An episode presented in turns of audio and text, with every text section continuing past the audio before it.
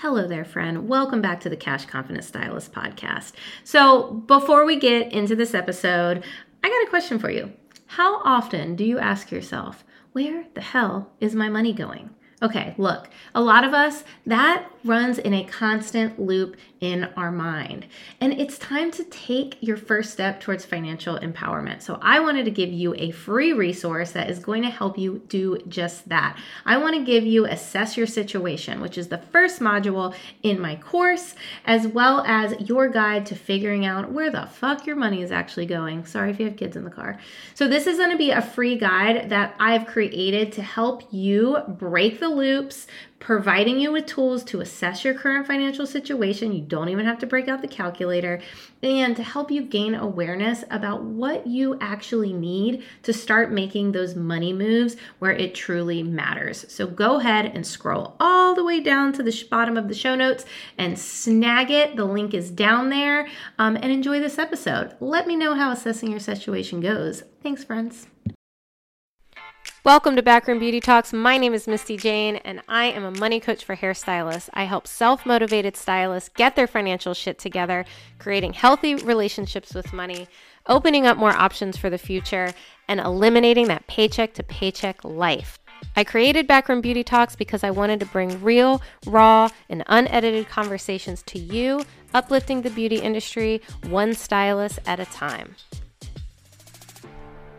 Hello there, friends. Welcome back. So, today I'm talking with Alicia Hayes of Alicia Loves Balayage. I've been following her for quite some time. Finally asked her on. She was so happy to come on, and it was a great conversation. We talk a little bit about um, how to know if you're investing in the proper coach, how to find education that is going to speak to you. And then we also um, take a little bit of a turn and talk about pricing as a stylist, uh, boundaries, you know, all of the things that we struggle with. So if you do not already, please give her a follow. Alicia Loves Balayage um, on Instagram. She has great reels, awesome content, um, and you'll just, I just think you'll really like her vibe in general.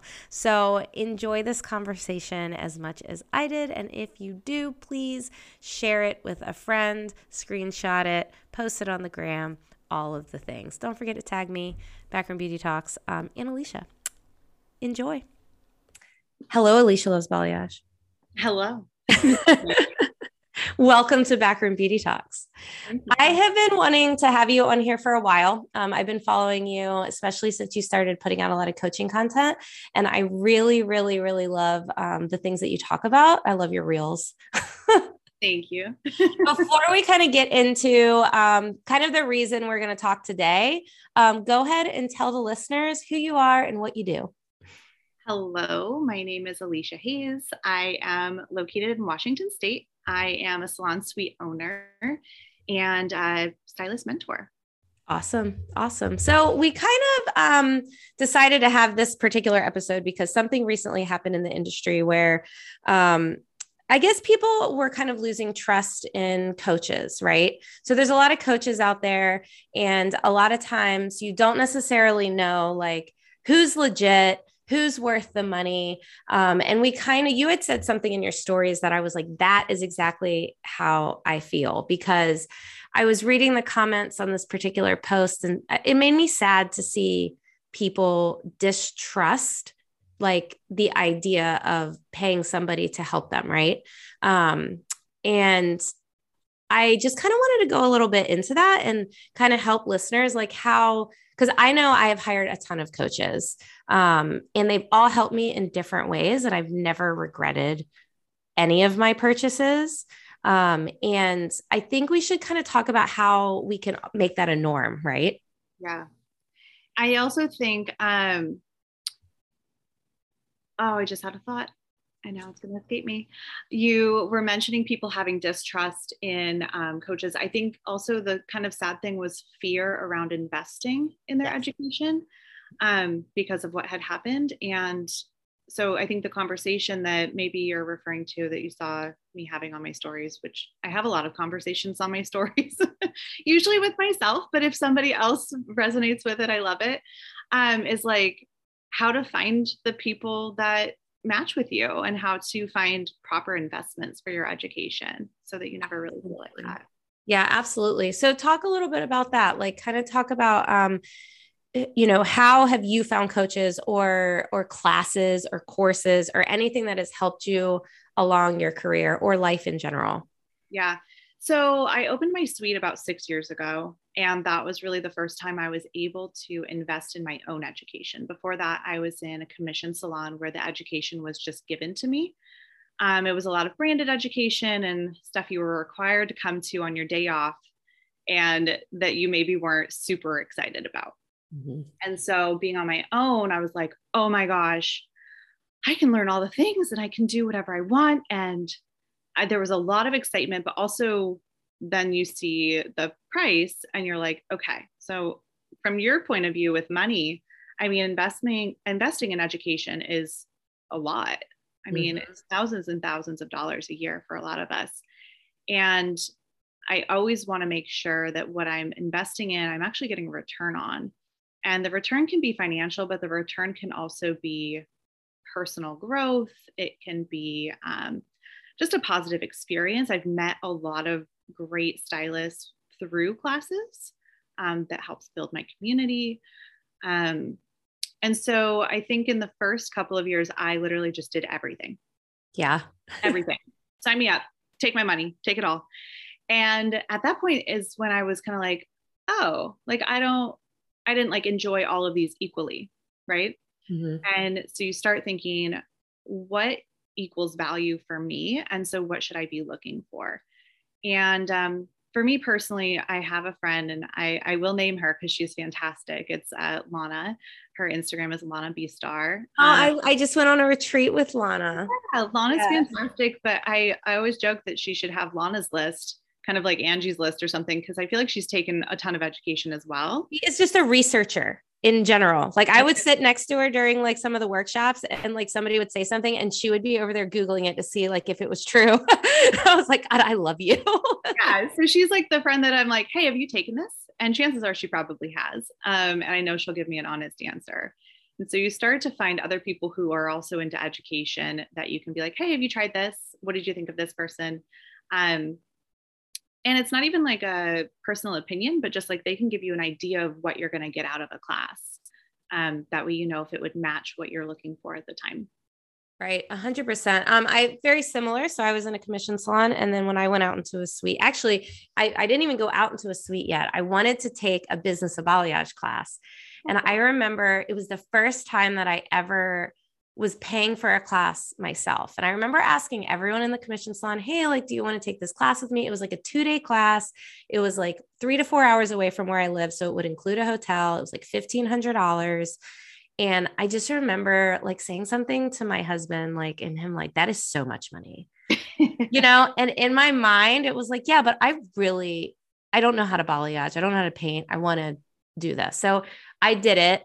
And that class changed my life. And not because of hair painting, because first of all, I had never been around a group of stylists who were not there for themselves. Like we all talked together. We were all from different places. We were all from different salons. I was so used to just learning about something specific with your salon you know and it like opened up my eyes to holy shit they just taught me stuff and didn't try and sell me anything which like blew my mind i because i learned so much you know and um ever since that class i went out on my own shortly after that because and i never wanted to go out on my own but that class was like holy crap like I think I need to. Like I didn't know this existed and now I want more of this, you know? And um after that, I just start, I throw money at classes. Like I'm like, yep, yep. Oh, nope. Love that person for a long time. And I'm the same. Like, I want to know, have you been to one? Did you get a lot out of it? Was it worth it? Um, you know, sometimes I've spent a lot of money for one sentence to change my life. Yes you know like it could be like a five hour class but they said one thing that completely changes my traje- trajectory on what i do behind the chair what i do with my life you know going out on my own whatever um and worth every penny like just from that i can tell you that same exact same. Um, first time taking independent education and realizing they weren't going to try to sell me a bleach at the end of it. Mm-hmm. Um, I had an educator in class, and this was, I think I had already been out on my own for like a couple of months, but she said, I love money. yeah. I was like, oh my gosh, like, this is the first time somebody has told me it's okay to like our jobs for having an income and not just like, you know, passion, which yeah. yes, we all do, but that honesty and just like finally starting to think of our businesses as businesses and rather than just like selling me something. It's the first time somebody really taught me something. Yeah. And I think sometimes like being relatable is like, I always say there's so much value in relatability. I'll never forget kind of a similar situation. Um, I, I hate double booking. Like I just don't enjoy it. I never have. Um, and uh, one an educator one time said, you know, I started double booking. I tried it. I hated it. It's just not for everyone. And like the way that she worded it, I was like, I felt so validated in how I felt because I I just thought, well, you have to double book to scale and you have to do this and you have to do that. So I felt like something was wrong with me that I didn't want to do that, you know? And yeah. it was like just that one thing that she said. I wish I remembered exactly what it was, but it was like I never looked back on not double booking. Like I stopped immediately and like never looked back because it's like I just needed somebody to go, Hey, Misty, it's okay. Yeah. It's okay to do that. you know? It's almost like I was I was talking to a fellow educator coach um, just the other night, actually via Instagram DMs, right? And she shared something about her business, and it was it was amazing. And I was like, just by you telling me that, it not only tells me that that's possible, but it validates the fact that I could do that too. Right. Yes. So by sharing how, especially with independent education, I feel like there's a lot more transparency and there's a lot more um, i feel like there's just a lot more giving of information rather than presenting of information. And you know i just feel like i totally lost my train. And well like an expander. Like i look at people who are doing the same thing i'm doing but they're way further along than me. Maybe they've been doing it for five years 10 years whatever. And instead of looking at them and going i'm not doing enough I look at them and go, look what's possible. Like I can do that. I just have to keep going. Exactly. You know, so it's like I feel like having somebody help you expand, you know, rather than like getting that competitive um or that not enoughness. Because yeah. at the end of the day, I feel like that's always the topic of this podcast is is the not feeling enough. I think too, I have paid for things. Um actually this last year I made a very large investment um, to high powered and it was so interesting because the very first call, I would say 75% of the people on the call felt like they weren't good enough to be there. And it was like so interesting because, and I was one of those people. I was like looking around, this person owns two salons and has an education company, and this, per- like, you know, and it, and it was like, oh, like I was scared to spend the money. And I have friends who are scared to go to hair classes because they don't feel, they feel like they're not good enough to even learn that yet. And I think that's another big factor that, that realizing like, one, if you, if you're not this, like, don't be the smartest person in the room. You know what I mean? Like, go sit in rooms where people are doing more than you. Like, go sit around those expanders or go sit, you know, go learn from these people um, and realizing that like everyone starts somewhere you know and like that's okay. So i think that's a big part of it too. Did you ever feel like that? Like did you ever go to a class thinking oh shit like i'm not even know what they're talking about. Well you know i feel like everybody especially with social media has an idea of who an educator might be um, before they go to a class. And i always i've always been pleasantly surprised with the kindness and the openness and the givingness of of pretty much everybody I've invested in. Um, I can't actually recall a class in which I went and felt not welcomed or not encouraged by the educator. Oh, same. But did you ever feel that way before you went to the class? Uh, like intimidated to go? Yeah. Absolutely. Yeah, that's what I mean. I feel like people are more hesitant to spend the money on the ticket because of that. Well, and especially if you go by yourself or if you travel to a bigger city, and if that person traveled in and you have this idea of like, you know, they're going to be so amazing and like, you know, I'm just going to be this, you know, small town stylist showing up without friends. right. going with friends, I will say going with friends is always um, something that I would encourage, especially with independent stuff. Um, I've gone to classes with my friend Lana actually, and we both will get different things out of it. And it's nice to mm. talk about it afterwards. Right. I love that. So it's funny you say that because I actually encourage the opposite a lot of times because I've met so many people going to classes by myself where if I would have went with somebody, I probably would have stuck with my friend a little bit more. Cause that as a matter of fact, that particular business of balayage class, like I ended up going out to um i think i went out to eat with somebody that i never met you know what i mean? Like and i was more prone to like hi my name's misty like where are you from? Like yeah. I was terrified. Um and i feel like i but that kind of goes into the networking aspect not necessarily the education part you know? And i would say like 90% of the classes i've gone to i have gone to by myself. Um yeah. but it's it's nice to kind of have that um a different perspective but you can also get that through meeting somebody right? So like like to your credit, going to lunch or dinner afterwards with somebody and being like, what did you think about this? And like, what did you get out of this? I think almost like um like that downloading of the information afterwards. Because how many times have you gone to a class and at the end of it you're like, what just happened? Like what I don't even remember what I learned. like wow. I yeah. I think I learned something. Um I was thinking um about education the other day with our conversation coming up and how like i mean taking classes is great but how do we actually then take what we learn and turn it around and apply it and actually get value out of it? Um, and i think a lot of that is kind of that after class time saying okay like what did i actually just learn? How can i apply this to my business? Um, what do i do with this now? There are a lot of people who are like education junkies where like you just go and take and you go and you take. Um, and I definitely did that for a good while. Um, my challenge now for myself is to make sure I'm actually applying everything that I'm learning, right? Than uh, just spending a ton of money.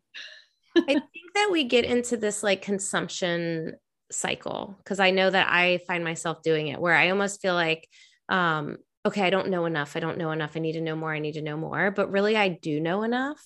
Mm-hmm. You know what I mean? Like I started going to like so many balayage classes that it was like, okay, now I'm not learning anything anymore. Like I already know this, but I'm not confident yet. So in my mind, it was it was I need to take more classes to become more confident when in reality I really needed to just keep doing it on my clients and you know what I mean to actually build the confidence. So it's yeah. like we consume all of this content to try and build that confidence but really like applying it is where you're going to grow, you know? Well, and also like to a little bit of your topic of money, it's like if you have a budget for your education and if you are choosing to invest in certain classes, it's like you can actually, you could probably get double your return by t- taking what you learned and like maybe setting aside some time to work on a mannequin and like recreate what you learned. Um, even if it was like a hands on class, I find like doing it over and over again or like kind of re explaining it to yourself out loud I'm a I'm a learn by teaching person. Um, so I almost like try to recreate it for myself with a mannequin.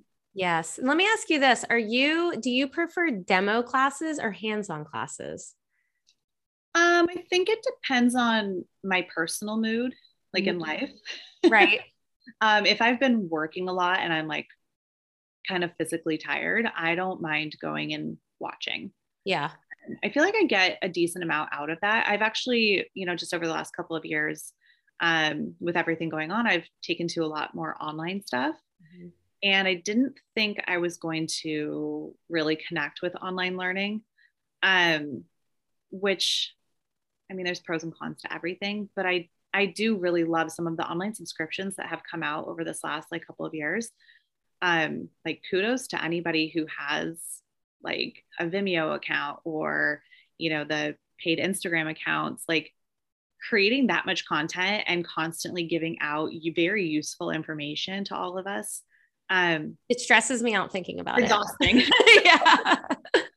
I do. I think I was like, oh, that's a, that's a great idea. And then I'm like, oh no, like I have to be like on too much for that. You must be very tired. So I thank you guys for giving that information. But, Right. uh, well, there's so much information out there that isn't that expensive. I mean, you know what I mean? Like, I think people get caught up in like, well, education or learning this or that, or, you know, is going to be so pricey. And it's like, it depends what level you're at because you can learn a lot for free on Instagram, you mm-hmm. know, and then you can learn a little bit more for a, a minimal fee. You can get custom talk to somebody one on one for a lot of money. Like, it depends on like what you need or what you want, you know? Yeah. I always tell people if they're looking for either a coach or an educator to make sure that you don't just vibe with like the information they're giving. Um, because you know, if you're like, okay, I need a I need a balayage class or I need a highlighting class.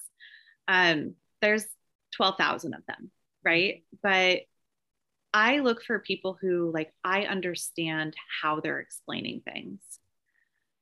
Vibing with how somebody breaks something down, I think is so much more valuable to me than them putting out beautiful work. I mean, there's a lot of people that put out beautiful work. Um, but yeah, like how somebody is able to simply explain it or how their stuff is filmed if it's online. Um, all of that stuff kind of is more important to me than just the fact that they have like a beautiful result.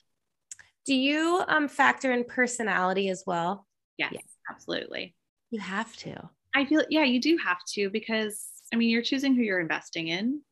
Um, but also I feel like you pick up people's energy. Um, can I say somebody that like I love?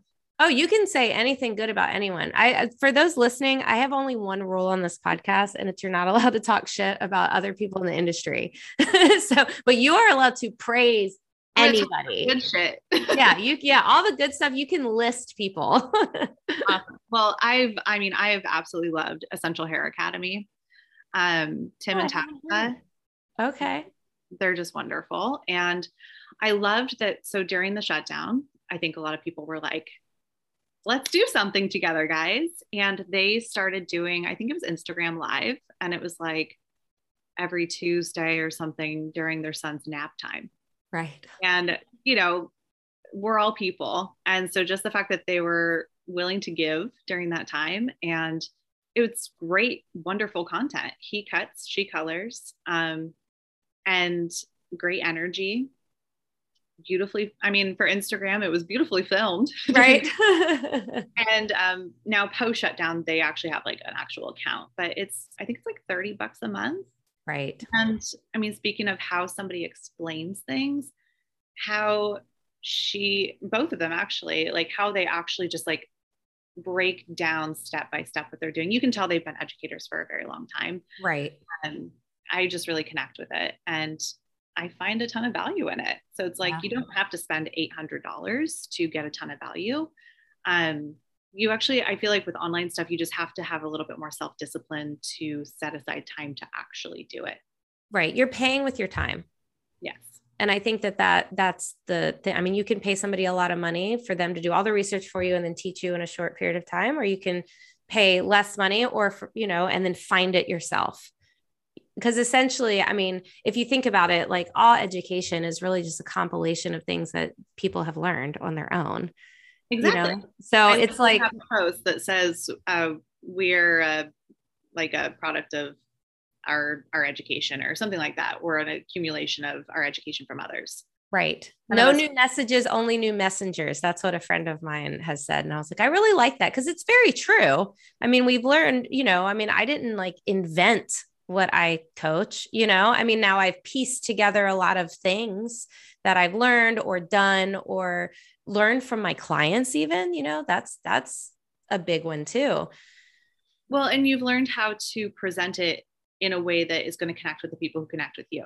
And you know why that is? Because Why? that's how I wish somebody would presented it to me when I was going through my thing. Love it.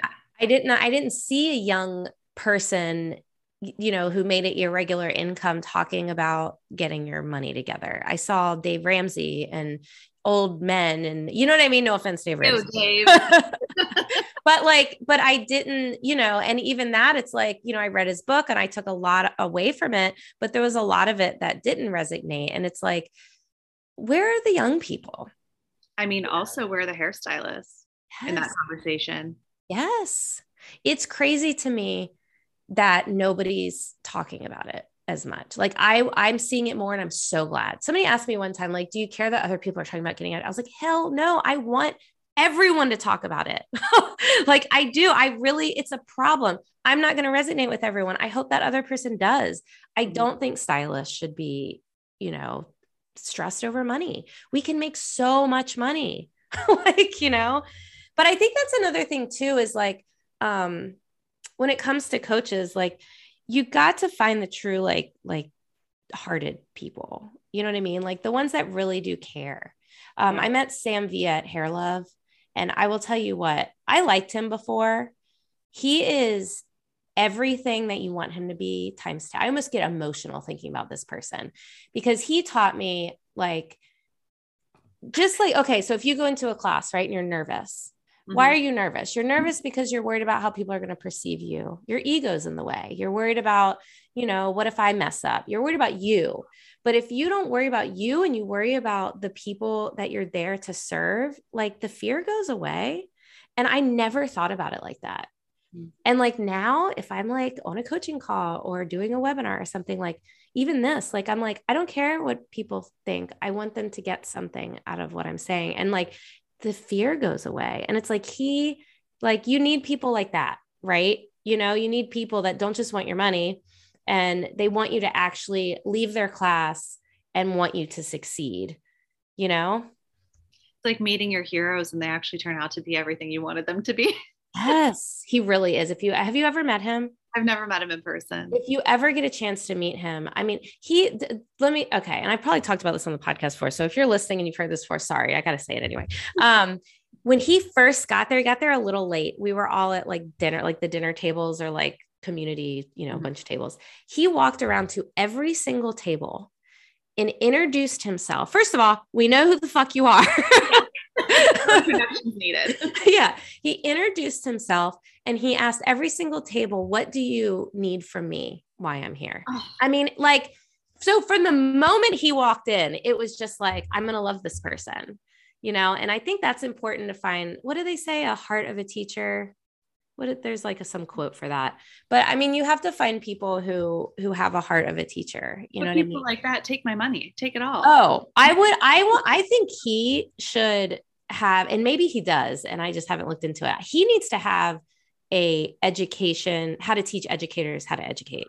Because i would give him my arm. Like i mean he really made a huge impression i think on everyone. Like it was he really is an amazing human being. Well, and especially with how many different educators and coaches, and I mean, the independent education boom has happened for a while now, but um, I mean, I just took my first course on learning how to be a better educator. Mm-hmm. And that part of our industry is, I mean, there isn't a whole lot of information around it. And I mean, pro and con that literally anyone can pop up tomorrow and say that they're an educator um, it's the same thing with like, I think I put this in my stories too after the thing that we were talking about, where like I can deem myself queen of anything tomorrow. I can put it on a business card, I can put it on a t shirt, make a website about it. And there's literally no one in our industry that can say, no, you're not. Yep. Like, hopefully, people wouldn't buy into something that's so crazy, but like, it's I mean, that I think that's the part that also gives people a little bit of uh, caution when investing because you're like, I know that there's no, like, we don't have a bar exam. Right. We have a separate license. You know, right. we don't have required education on how to be a coach or how to positively impact people versus like potentially confuse people or make them feel insecure. Exactly. Um, one of the main things I got from the course that I took was like the huge responsibility you have as a coach and as somebody who somebody is uh, opening up with and being vulnerable to, like you really have a ton of responsibility not to mess that person up. Right. not, not to make them feel more overwhelmed than they already, you know, are when they hire you or stressed or yeah, for sure. Like for not sure. to give like misguided information or, you know, like it's it's a ton of responsibility and i hope that everybody who does step out as an educator or coach like i hope they have that that weight feeling right? Like because i feel like that makes you feel I, feel like that makes you want to do better. And that understanding of that responsibility makes you more cautious with what you're doing.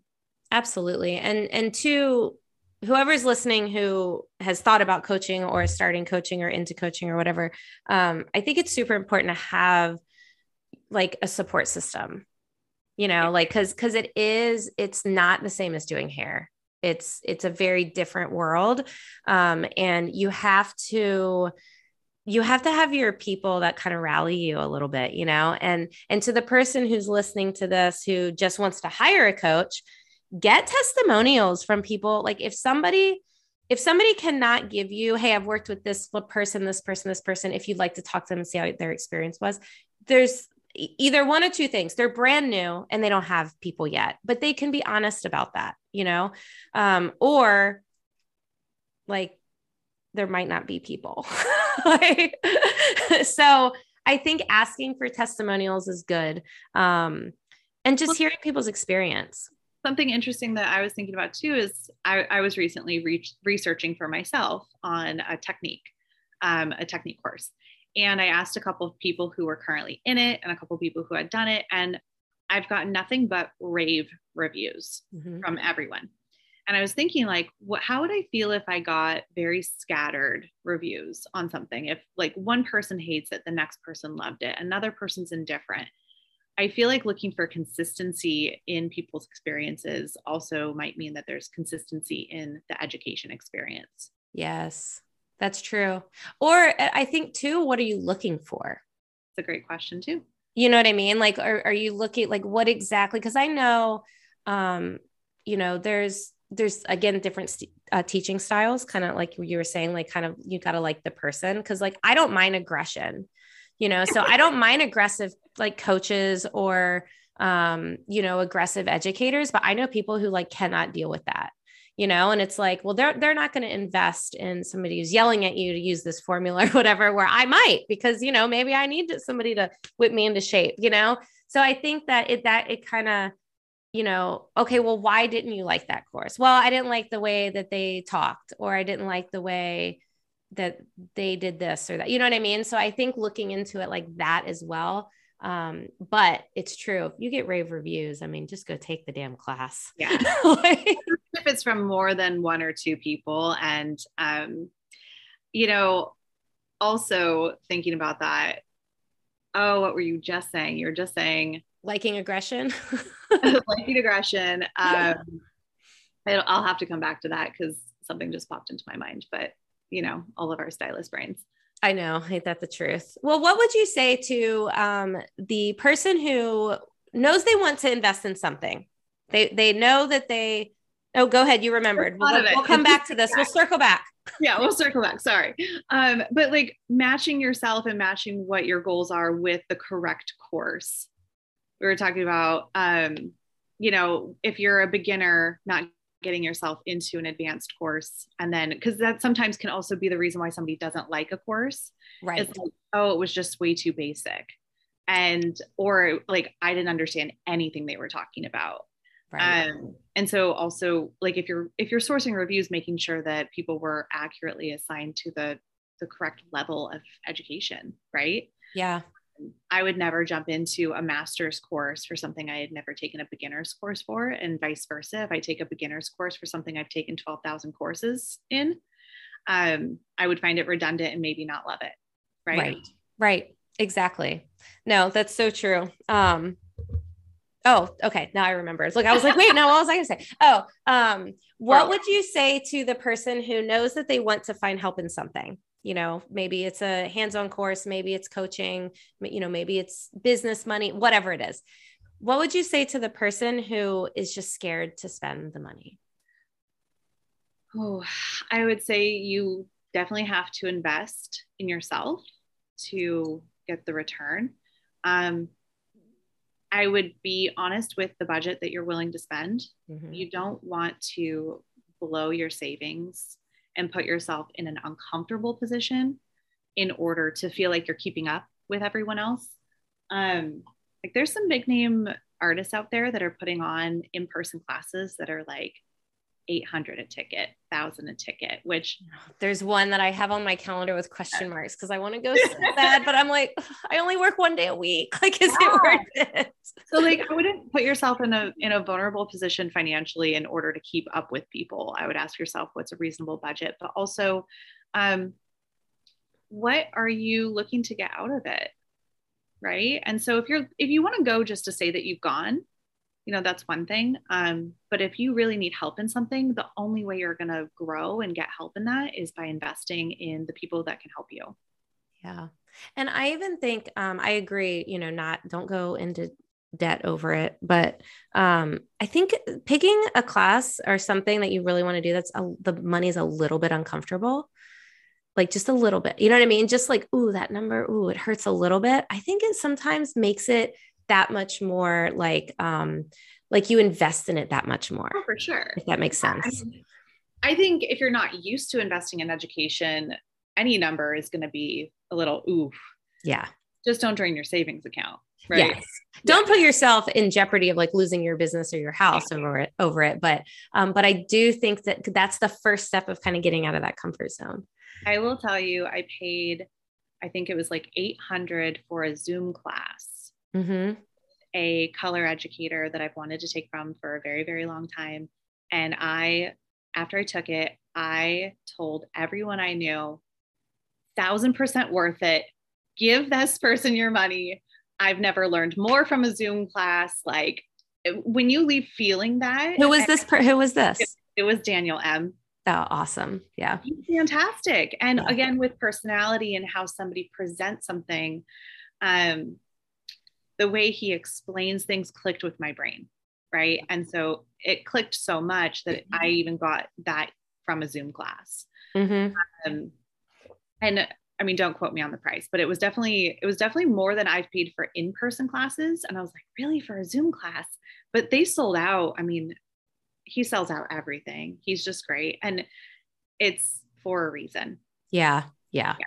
it's so true. I mean even if you go to the big hair shows, right? Like you're not paying that much money to see a lot of people quickly. But I feel like even in those like quick little times that like they're on stage, you can tell if you're going to like like their teaching style, you know? Um, oh, what is his name? On on on I always say his name wrong, Anh Co Tran. Yeah. I that's the one that I really he's coming close and I'm like I am I have the biggest haircut crush on that man. like I th- watching him do hair is just like I just is amazing to me. And I'm like, I work one day a week. I don't even take haircut onlys anymore. I'm like, I see, I don't know. I don't know if it's worth it. But man, that like inspiration. probably and- would. I'm probably gonna go. I'm probably gonna go to one of the days. It's like a, I think a three day option. Um, but you can pick one. I think I'm gonna do one because I'm just like, oh, I just want to learn how he texturizes. Oh, just yeah. like just want to see it. yes, I just want to see it up close in the front row. but I've heard nothing but good things. I've heard that's the most amazing haircutting class ever, you know. Um, and again, that makes me more prone, you know, to want to take it. And honestly, I will say I have spent so much money on education, retreats, all of coaching, all of the things. I have never one time looked back and went, damn, I wish I wouldn't have spent that. I mean, maybe on small classes, but never on like like the names that like you see, you know, all all the time. And I feel like I feel like even before you invest in somebody, you've probably been following them for a while. You've probably seen I feel like showing up this is why I try to show up on stories a little bit more is people can see how I speak. People can see mm-hmm. how I uh, you know, like my mannerisms. I feel like even just that, you kind of get an idea for maybe who somebody is. Right. Or at least their energy um, and whether or not you would connect with them. And so, I mean, before you, you already kind of have an idea of his energy. You already kind of have an idea of his vibe. And obviously you're connecting with it. Right. Right. Right. Yeah. And, and that's important. That is more important than the pretty feed. Yes. Oh, absolutely. Yeah. Yeah. Just, you know, you've got to know the per like, I mean, I learned that in, in education foundations, you know, you got to build trust. You know, and not even like unintent, like it, it can just be an organic, an organic trust, you know, if somebody DMs me, like if you're listening to this and you want to DM me and you have a question, like please do, let's talk. Like, you know what I mean? Um, not because I want to sell you something, because I just enjoy talking to people. Like, obviously. like, and after the thing that we were talking about earlier um, that happened in our industry, uh, quite a few people were DMing I think a lot of us being like, hey, I want to invest in education. Um, you know, have you taken from this person? Have you taken from this person? And those conversations were so great. I actually had quite a few really great organic connection conversations with other people in the industry. We all kind of felt the same around the situation. And I was like, this is what this is for, right? Like, exactly. I felt like in one conversation, I was mentoring somebody, in another conversation, somebody was mentoring me.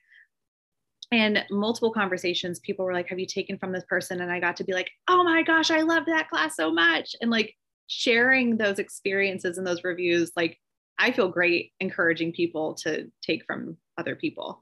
Um, and so knowing that like okay i'm going to tell this person how great this this education course was and then they get to go take it and then they get to grow i mean that's kind of what all of these conversations are for yeah i mean at the end of the day referrals still go a long way no matter if we're talking about behind the chair or talking about coaching or classes yeah. you know i mean i think every single one of my one-on-one clients have been through referrals even my first one ever, it was referrals of people who knew me. Yeah. You know, and it's like it it's just a cool like you know we we focus so much on social media and it is important do not get me wrong. Um, but at the end of the day it's still about connection. You know it's still about like like some type of human personal connection whether you've met the person or not. Um, and referrals do go a super super long way. Well, and now that I think about it too, I think anybody I've had for one on one coaching, I either knew them in person mm-hmm. or doing that, or there's somebody that has followed me for a while and we've already had conversations in the DMs about right. things. It was just the natural next step of like, okay, like I need your help, or I want to talk something out with you, or I want to work something through with you. And now they're just willing to actually pay for my time. Right. right. Well, uh, because uh, you built the trust over time in one way or another. Yeah. And you or know? they've already gotten value out of our interactions and they know that they're going to have value, if, especially if we sit down and have a plan. So let's talk a little bit about your mentoring. So what do you specialize in? I honestly I specialize in people who are in a salon suite situation or they're wanting to move into a salon suite situation. Mm-hmm. Um, I never coach beyond where I've made it. Mm-hmm. Yeah. because how can I do that? Um, I've been in my suite for six years, and I think about the information I wish I would have had when I started. And um, back then, especially in my area, they weren't super common. And so I had literally a piece of paper that my friend jotted down get a business license. right. okay, I'll get a business license, you know? So, like, the amount of confusion and also the amount of time I wasted by trying to figure all this stuff out by myself, um, I can't get that time back. And my biggest goal is to help people save time by figuring out how to best do things for themselves um, sooner rather than later. So, pretty much optimizing working solo and figuring out how to simplify things. I made things so complicated. oh, and you're going to save people tears. I will never forget it was same here. There was only one suite. Uh, there was two, but there, but yeah, there was like two suites in my area, and we I'm in a big area. And my best friend had been in one for a while, and I was like, all right, I'm ready. And she's like, you have to go, you know, get the business license, and you have to go to the health department, and then you have to go, you know, all these things. Well, there wasn't an order to it that she yeah. told me. So I would go to one place. They said, well, you have to go here first. Oh, well, yeah. you can't get this and then you get this. In my mind, you got to set up all of the like stuff with the city first and then you get to do the pretty stuff. Apparently in Virginia Beach, that's not how it works. So I go into the health department. I'm like, I was told I have to get an inspection before, and they're like, you need to make a diagram. a, a, literal like diagram of where everything is going to be in your suite. So I had to like blueprint out my suite. I started bawling in front of this lady and she just stood there and stared at me like obviously people do this all the time I mean, I was just. I've never heard of this. Oh, I still have it. I. I still have it. As a matter of fact, I will send you the picture. The picture popped up on my phone recently. I'll send you the picture of it. You're like, I didn't take drawing in high school. I don't know. So I'm like not even buying stuff to like fill in my suite yet because mm. I thought I had to have this stuff first, but apparently no. So anyway, yes, it's difficult. but uh, so I was in there for like three months and then I that's when I hired my first coach Yeah. because Yeah. I was a hot mess. I think I don't even remember who my first person to help me was, but I think I was probably a mess for a long time. Yeah. yeah. Well, I feel like six years ago, there wasn't a lot of like coaching, education, especially on suites. Well, and I mean, I don't, I'm probably very much dating myself, but I think I got Instagram in 2015, 2014, 2015. Yeah. Um, and I was still in my commission salon at that time. And um, I had no idea how to use it like for business or I started realizing that's where I found education early on. Mhm. Um, and like I had found Brit Siva early on. yeah. And I was like, well, this is cool, you know? That's- Yeah. It was like Brit and Pretty Little Ombre. I was like, oh, I can learn things. I don't know. It was it was a lot of growing pains. So yeah, my uh my one-on-one help, I I just want people to be able to do things easier. And a lot of times I give you homework and things to do before we meet again. Um and I think it's also knowing like I don't I don't have the answers for everyone and how I did things actually won't be the way everybody should do things because obviously I wouldn't be able to coach somebody in Virginia Beach uh, the same way that I opened my suite. right. Right. I'm gonna have to call you if I ever get somebody from there. Oh my Uh, God. I don't even know if I fully remember the order that it wa- was. Get out your colored pencils, girlfriend. I mean, the, the fact that you even, that we, so estheticians here do not have to go through the health department, but we do. We have to get inspections. I'm like, they literally scrape faces. Like, I don't know. I don't understand. No, it's crazy. Um, what do you feel like is the the people that you mentor and coach? What what is the biggest like issue or pain point? Um, accurate pricing and policies and boundaries. Yes. They're always the two that I get the most questions about. Um, I don't know how to even turn this into a service, but I am very good at writing out policies.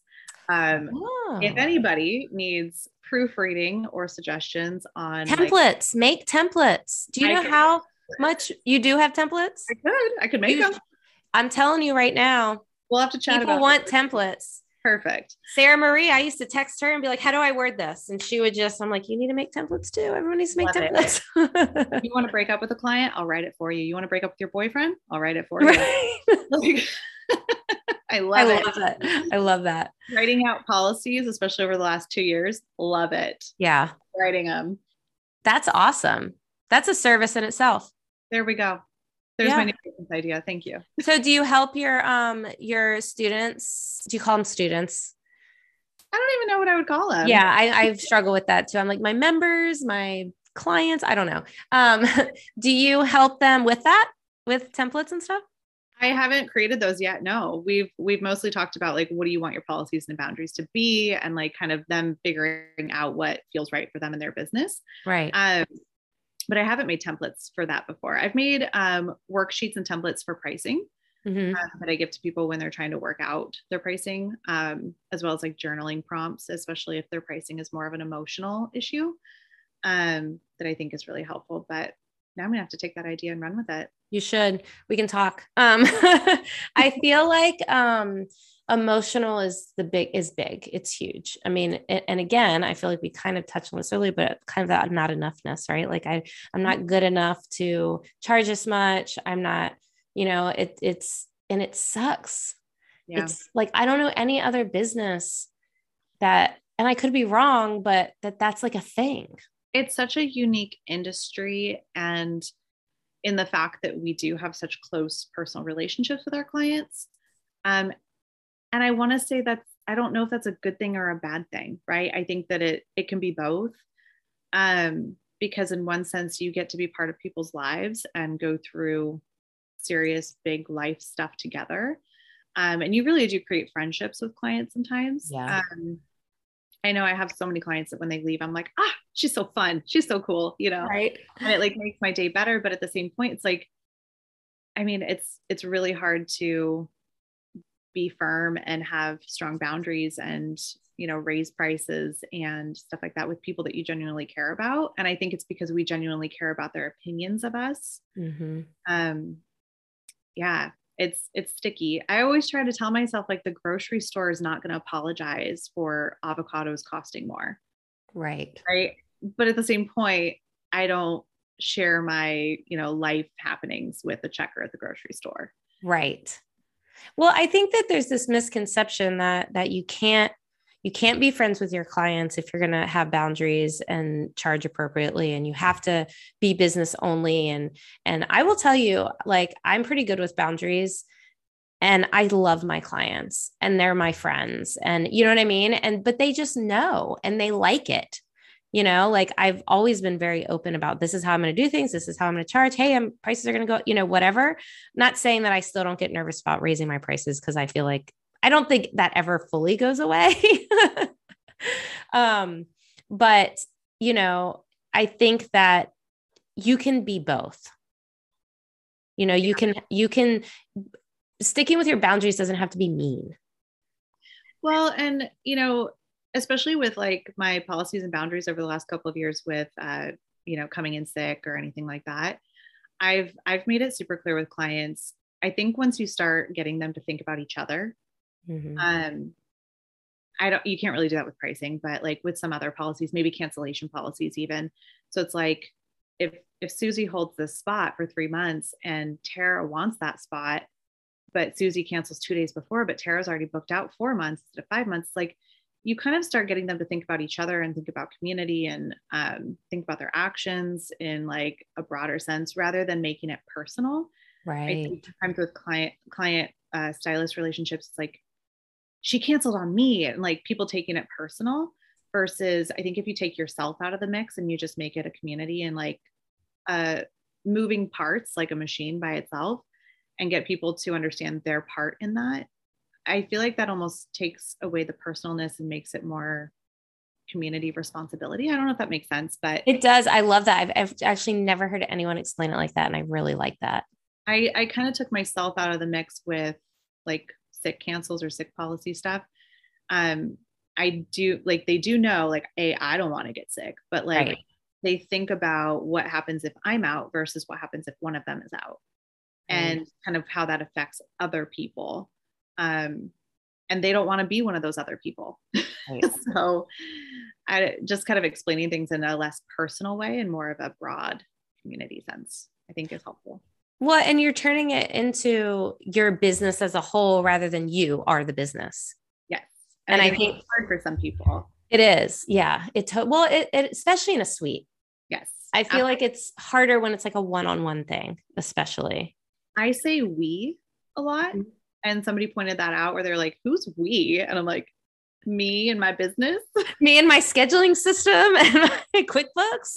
Like, That when you're saying things, I mean, this kind of goes into maybe uh, some script that I could help with people. Um, saying, don't cancel on me or uh, I or something like that. It almost comes off a little bit more aggressive than like policy wise. If you're saying, like, hey, we have a policy of this, we ask this of you, rather than I have a policy of this, I ask this of you, you know, like it changes the tone a little bit. Um, I don't know. It's like fun little tricks like that. yeah, that's really smart. I've actually never, that, that's really, really smart. Thanks. because it does it takes away the the you like it's your business as a whole it's not just about you i mean are you the the main person yes but you know there's a there's so many other factors to a business that clients don't know nor do they need to Yeah. you know i mean I, you know, I always see, well, well, this is what your service is, but then this is what it goes towards. Honestly, they don't really care. I don't think. I mean, I personally, like my lash girl, like I don't, I I know she has other expenses, but like I'm gonna pay her prices regardless. Like I don't. I, I, I'm the worst though because I will have straight up full on conversations like you need to raise your prices. I was telling my waxing girl that forever. I was like, ask me how much I just paid. And she's like, how much did you just pay? I go, I don't know. I gave you my card. Take my money. Yeah. I am the worst. And my last girl too, she'll be like, she'll be like, you were right. You know, I did the thing that you told me not to do and you were totally right. And I was like, mm-hmm. like see, raise your prices. like, That's right. Well, I've never had a client like after I've raised my prices, I've never had a client be like, so how much of this do you get? You know what never. I mean? nobody, nobody cares. I will now every now and then, like, hey, a one bedroom apartment is now, you know, 1800 yeah. in our area. Uh, homes have gone up by this. And I'm like, if you want me to live here to do your hair, I at least need to make a living wage. Right. So, I mean, that's the bare bones of it. Um, and everything is going up. So, yeah.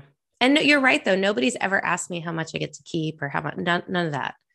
People ask me how much my classes and retreats and stuff are, and they are shocked like they or scissors. When you tell your clients like how oh, much yeah. your scissors cost oh my god.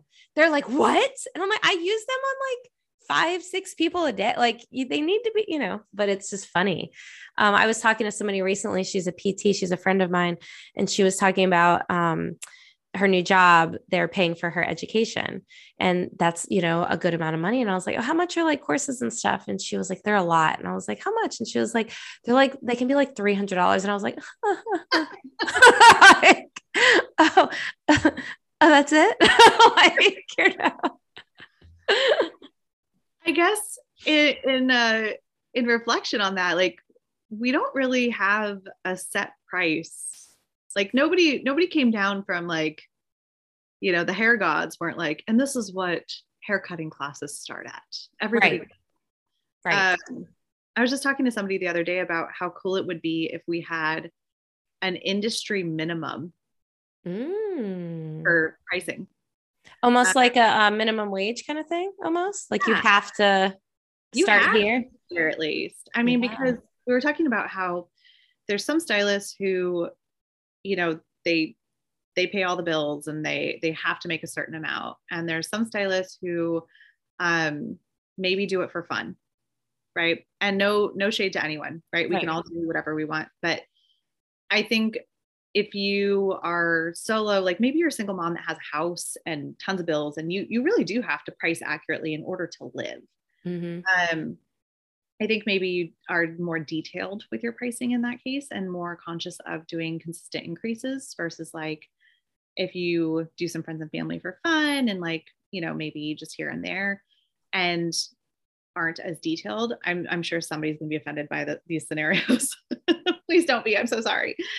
But like, I would, it hurts the people who need to keep pricing up, right? The people who don't keep up so i feel like as an industry as a whole it's like it's never going to hurt you to be at at least a minimum level. Um i don't know if any of that makes sense it does. but- do you think that people who um will like kind of do it as a hobby though like really don't want to make money though? Or do you I think it's kind of, well like in my mind like is it just kind of an excuse because they don't want to like hold boundaries and like you know what i mean? Like and again i'm just like my own projection. Um but like i feel like oh, I'm just doing it as a hobby. But are you though? Like, are you just not want to add the business part to it in your mind? You know? we were talking about how like the there's there's such a range though, and it's like there are so many stylists that are staying on top of it, and like inflation went up, so now we're going up and we're reevaluating our numbers. Um, and it's like it's really hard to be the stylist charging like 150 for a base retouch when we still have people charging 45 for a base retouch in the same city yeah. in the same area. And i know that you know you should never base your prices off of your neighbors and whatnot. Um but it's it that amount of difference is really weird as an industry. It's like it would be nice if we had you know haircuts all start this is the minimum. Right. But what would that be though? Because if you look at like um you know like chain haircutting places what is it still like 20 bucks, isn't it? 25? I don't even know. Living.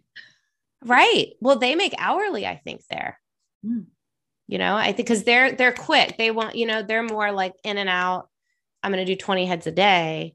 So it's like, what would this would that be the minimum? And then then it's kind of just back where we started. So I think it just kind of depends. You know, that would be a hard. we have, hard- we have like no um we have like no baseline for things. Right. Right. Well, I mean, I have always like on my bucket list, I want like a $500 haircut. Oh, hell yeah. I just want to see. Like, I was actually, I was talking to a girl about that when we were all talking about the thing and like when we were all in the DMs. And I was talking to her about pricing because I personally need to do a revision. And uh, she told me, she was like, go get a $500 haircut. Mm. And I'm like, okay. And I think she went to like Sal Sal or something. Uh, oh, yeah. Um, and she was like, you'll never, you'll never want to charge less ever again. She's yeah. like, a thousand percent worth it. Like you see the value once you've experienced it. Yeah. Um, I think it really gives me chills. Like I, I in actually 2020, I was I really wanted to go um, to the what is it the 901 Academy in California, yeah. um, and my idea was I was going to go there, and then I was in I wanted a haircut. I wanted Dom Dom to cut my hair. like he's like I will I will have him cut my hair one day. So I'm like looking up and I'm like looking at his prices and stuff. I'm like, okay, like that's not, it's under 500. At least it was. I don't know. He's out on his own now. Maybe it's higher. Um, and uh, I just, I, I just want one. Like, I want to know, is it going to last longer? Like, I just have so many, what is the experience? Like, is it, you know, I just have so many questions, like, you know, but it's definitely, it will happen. Like Nick Arrojo, I took one of his classes and he charges, was it like $800 in New York or something? But he does like two haircuts a day and he works like three days a week or something, you know? And it's like, cool. Well, and I mean, who's to say what a haircut is worth? Exactly. Right? Exactly. Like, I was talking to a client about pricing at one point, and you know, it's like perspective on what's expensive is just because of what we're used to. And so if you say you were used to only eating fast food, 99 cent meals, and somebody showed up with organic grocery, you know, like actual food, if your perspective is only 99 cent meals forever, you will think food is expensive.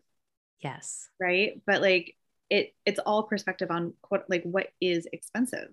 Yeah. And what are you getting? And um, where does that perspective come from? Like, you know, it's almost like if you say like a twenty thousand dollar car is expensive, mm-hmm. like, right? Maybe, but maybe in your in your childhood or maybe in your time, you've only had used cars that were under a certain amount, and so now to you that is expensive.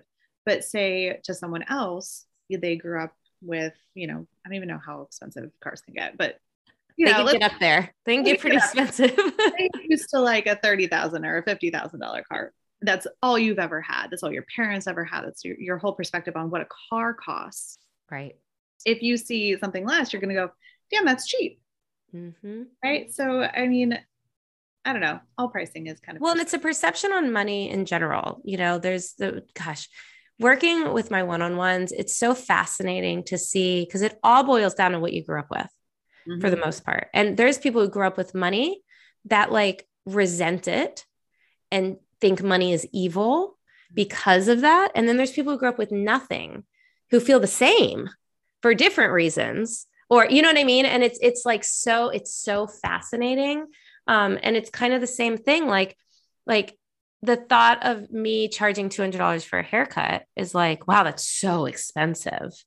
You know, like, but I want a $400 haircut you know? So it's like it's like why why do we feel that? It's very interesting when you really dig into it. I always use the hotel example. You know that you got the cheap hotel you've got the mid hotel and then you've got the expensive hotel.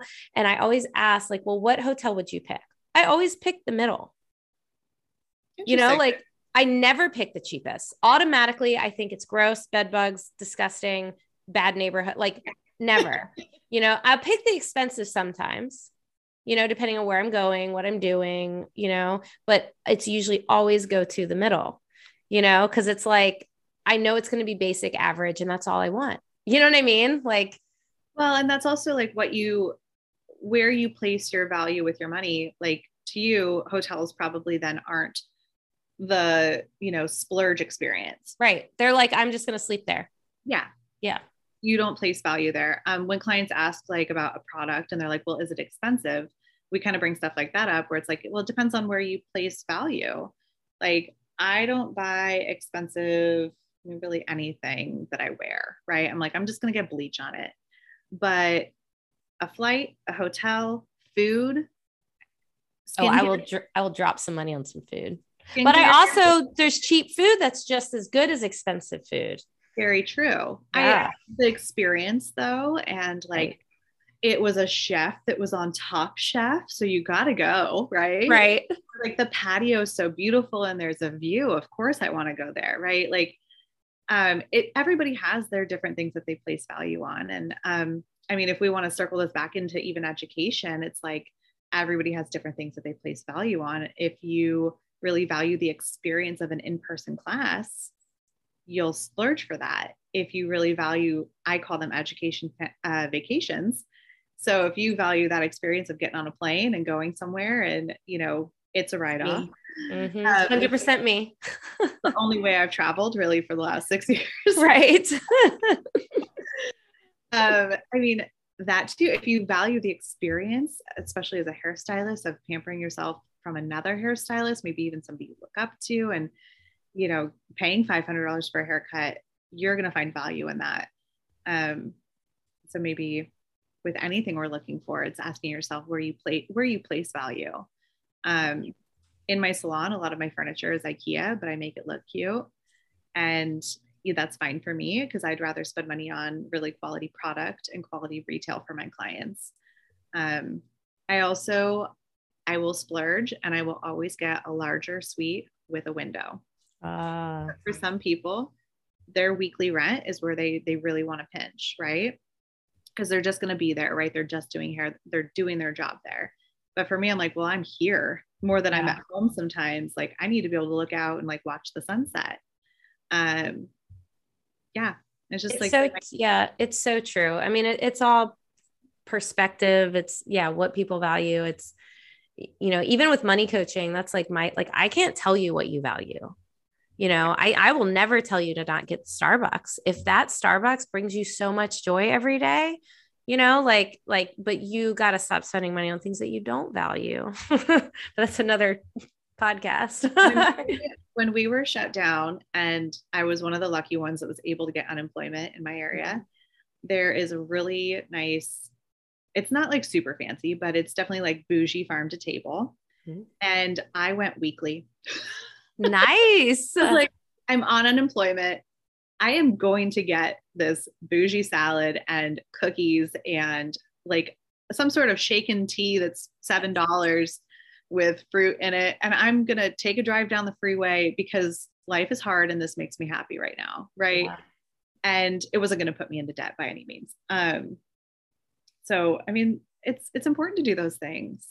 Yeah. And I think um when you talk about like niching down, right? Like I always say like, well, what well, what cli- what kind of client do you want? You know like i think people always think like a service but like what what kind like i like a client that wants to pay more to spend more time with me. I'm a slow foiler. Like you're going to be in my chair for a while you know? And i don't want the person that wants cheap in and out like you know? So i think that that comes into play too when it comes to building out your you know your clients or finding the right people for you you know? Same. Yeah. Um i love this conversation I think we're over an hour, so I'll probably cut it off here. um, tell everyone listening where they can find you. You can find me on Instagram at Alicia Loves Balayage. It's A L I C I A. Um, my website is sweptsalon.com. Um, I love all the things, and I'm definitely a person that if you DM me, I will DM you back. Um, I love chatting about education. If you have any questions about things I've taken, you want opinions, I will definitely do that for you. Well, and now you're going to have people sliding into your DMs about some like uh, wording. Oh, I love it. Yes. Yeah. I'll, I'll, try. Well, we'll chat after this and I'll try yeah. to come up with some uh, good templates and whatnot because it is such a passion of mine. Um, like it is needed. I'm telling you. I'm telling I am you. HR department. I am an HR department of one person. I will also break up with your boyfriend for you. Um, it, it's very fun. I love uh, it. Yeah, it, it's a good time. So definitely, if you need help with that, I am more than happy to help. Awesome. And I will link um, all of your info in the show notes as well. And thank you so much. Thank you. Once again, thank you so much for listening to Backroom Beauty Talks. If you like what you hear, screenshot this episode, post it on the gram, tag me at Misty Jane, or tag the podcast at Backroom Beauty Talks, and I will talk with you on the next one.